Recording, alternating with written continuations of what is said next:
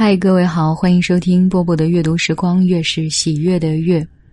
这段时间以来，有一件事情进入我们的视线，又好像模糊不清的在慢慢的淡出，可能是因为现在人们的记忆力太差，或者是注意力太容易被转移了吧，就是被称为中国的 Me Too 事件的这个媒体圈和公益圈的大佬们涉及性侵和性骚扰的事件，很多受害的女性都站出来了，呃，甚至一些知名的，比如说我们都知道的蒋方舟、易小河，呃，都站出来指认自己曾经被职场性骚扰过。当然，最后结果怎么样呢？我觉得一时半会儿好像得不到答案。同时呢，一些作家或者说一些法律的观察者也在发表自己的观点，比如说我们读过他的好几篇文章，呃，清华大学的教授刘瑜啊、呃，一位我们都曾经非常喜欢的女作家哈，她写了一篇文章，但是针对她的这篇文章，网上又有很多的争议，有不同的看法等等等等。我觉得首先对于这个事件本身没有什么争议，但对于刘瑜的观点也好，反对他的观点也好，怎么看，我们每个人都可以保留自己的意见。今天我给大家要读的这篇文章呢，跟这个事件是呃，没有关系的，但是跟女权主义、跟女性主义有点关系。我们听听看王小波的意见。我是哪一种女权主义者？因为太太在做妇女研究，读了一批女权主义的理论书，我们常在一起讨论自己的立场。作为一个知识分子，我们不可避免的会有一种接近某种女权主义的立场。我总觉得，一个人不尊重女权，就不能叫做一个知识分子。但是，女权主义的理论门类繁多，我认为这一点并不好，到底是哪一种就很重要了。社会主义女权主义者认为，性别之间的不平等是社会制度造成的，要靠社会制度的变革来消除。这种观点在西方带点阶段论的色彩，在中国就不一样了。众所周知，我国现在已是社会主义制度，党主张男女平等，政府重视妇女的社会保障，在这方面成就也不少。但恰恰在这种情况下，我们感到了社会主义女权理论的不足。举个例子来说，现在企业精简职工，很多女职工被迫下岗，假若你要指责企业经理，他就反问道，你何不问问这些女职工自身的素质如何？像这样的题目，报刊上讨论的已经很多了。很明显，一个人的生活不能单纯的依赖社会保障，还要靠自身的努力。而且，一个人得到的社会保障越多，自身的努力往往就越少。正如其他女权主义门派指出的那样，社会主义女权主义向社会寻求保障的同时，也就承认了自己是弱者。这是一个不小的失策。在社会主义制度下，得到较多保障的人总是值得羡慕的。我年轻时，大家都羡慕国营企业的工人，因为他们最有保障。但保障和尊严是两回事。与此有关的问题是，我们国家的男女是否平等了？在这方面有一点争议。中国人自己以为在这方面做得已经很不错，但是西方一些观察家不同意。我认为这不是一个问题，而是两个问题。头一个问题是，在我们的社会里，是否把男人和女人同等看待？这个问题有难以评论的性质。众所周知，一有需求，上面就可以规定各级政府里女干部的比例，各级人代会里女代表的比例。我还听说，为了配合九五师傅会，出版社正在大出女作家的专辑，因为想把她们如何看待就可以如何看待，这件事儿就丧失了客观性，而且无法讨论。另一个问题是，在我们国家里，妇女的实际地位如何，她们自身的素质、成就、掌握的决策权能不能和男性相比？这个问题很严肃，我的意见是，当然不能比。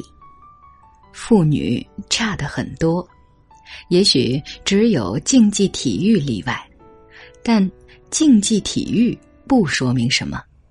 我们国家总是从社会主义女权理论的框架出发，去关怀女性，分配给她各种东西，包括代表名额。我以为这种关怀是不够的，真正的成就是自己争取来的，而不是分配来的东西。西方还有一种激进的女权主义立场，认为女性比男性优越，女人天性热爱和平，关心生态，就是她们优越的证明。据说女人可以有比男人更强烈持久的性高潮，也是一种优越的证明。我很怀疑这种证明的严肃性，虽然女人热爱自己的性别是值得赞美的，但也不可以走火入魔。一个人在坐胎时就有男女之分，我以为这种差异本身是美好的。别人也许不同意，但我以为见到一种差异就以为这里有优劣之分，这是一种市侩心理。身为一个女人，好像占了很多便宜。当然，要按这个标准，中国人里市侩更多，他们死乞白赖的想要男孩，并且觉得这样能占到便宜。将来人类很可能只剩下一种性别，男或女。这时候的人知道过去人有性别之分，就会不胜痛惜，并且说我们的祖先是有些市侩。当然，在我们这里，有些女人有激进女权主义者的风貌，中国话叫做气管炎。我认为气管炎不是中国女性风范的杰出代表。我总是从审美的角度，而不是从势力的角度来看世界，而且觉得自己是个市侩。当然，这一点还要别人来评判。西方女权主义者认为，性之于女权主义理论，正如劳动之于马克思的理论一样重要。这个观点，中国人看来很是意外。再过一些年，中国人就会体会到这种说法的含义。现在的潮流正把女人逐渐地往性这个圈子里套。性对于人来说是很重要的，但是单方面的要求妇女就很不平等。西方妇女以为自己在这个圈子里丧失了尊严，这是有道理的。但回过头去看看文化革命里，中国的妇女和男人除了头发长几寸就没有了区别，尊严倒是有的，只可惜了无生趣。自由女权主义者认为，男人也该来取悦妇女，这样就恢复了妇女的尊严。假如你不同意这个观点，就要在毫无尊严和了无生趣里选一种了。作为男子，我宁愿自己多打扮，希望这样有助于妇女的尊严，也不愿看到妇女再变成一片蓝蚂蚁。当然，按激进女权的观点，这还远算不上有了弃暗投明的决心。真正有决心，应该去做变性手术，起码把自己阉掉。我太太现在对后现代女权主义理论着了迷，这种理论总想对性别问题提供一种全新的解读方式。我很同意地说，以往的人对性别问题理解的不对。亘古以来，人类在性和性别问题上就没有平常心，开头有点假模假式，后来就有点五迷三道，最后干脆是不三不四，或者是蛮横无理。这些错误主要是男人犯的，这是我对这个问题的看法，但和后现代女权理论没有丝毫的相近之处。那些哲学家、福柯的女弟子们，他们对此有着一套远为复杂和深奥的解读方法，我正盼着从中学到一点东西，但还没有学会。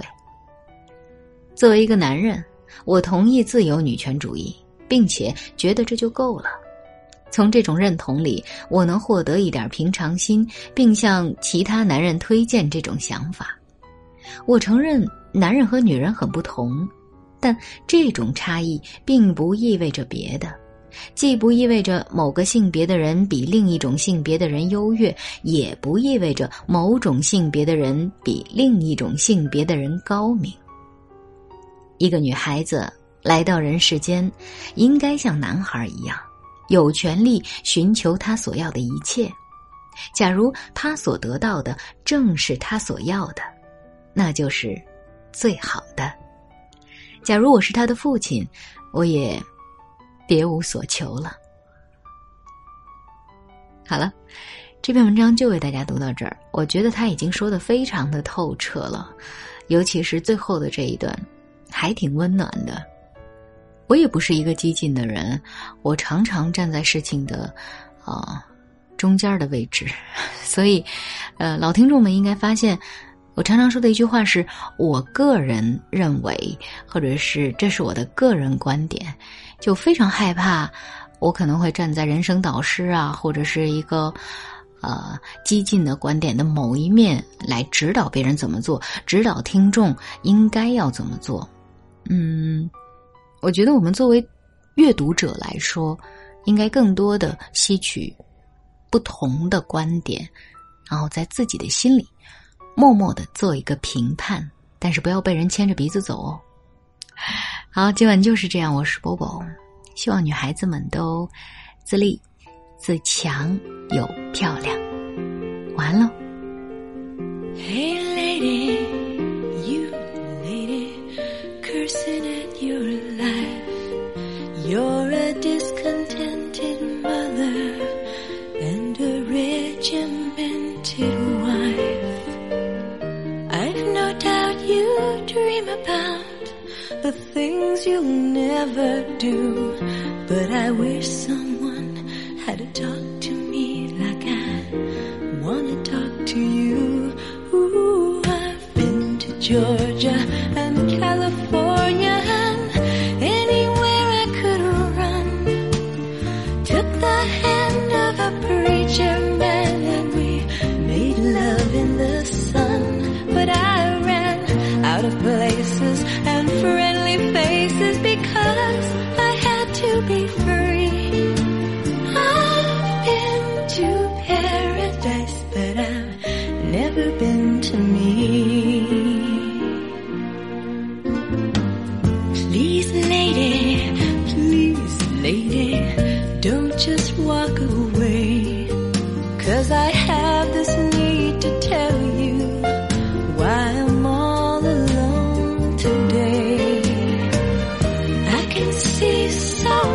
of me still living in your eyes. Won't you share a part of a weary heart that has lived a million lies? Oh, I've been to Nice and the Isle of Greece while I sipped champagne on a yacht. I moved like Harlow in Monte Carlo and showed them what I've got. I've dressed by kings, and I've seen some things that a woman ain't supposed to see. I've been to paradise, but I've never been to me. Hey, you know what paradise is? It's a lie, a fantasy we create about people and places as we'd like them to be. But you know what truth is? It's that little baby you're holding, and it's that man you fought with this morning, the same one you're going to make love with tonight. That's truth, that's love. Sometimes